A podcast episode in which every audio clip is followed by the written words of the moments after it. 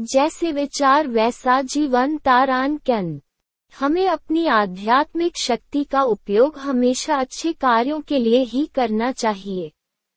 इसका प्रयोग कभी भी रोने या शोक मनाने के लिए नहीं करना चाहिए। क्योंकि भगवत गीता कहती है कि जो हुआ, वह अच्छा हुआ। जो हो रहा है, वह अच्छा हो रहा है। जो होगा, वो भी अच्छा ही होगा।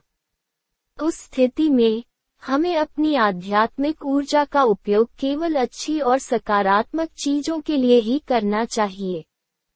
तभी हमारा जीवन बेहतर होगा।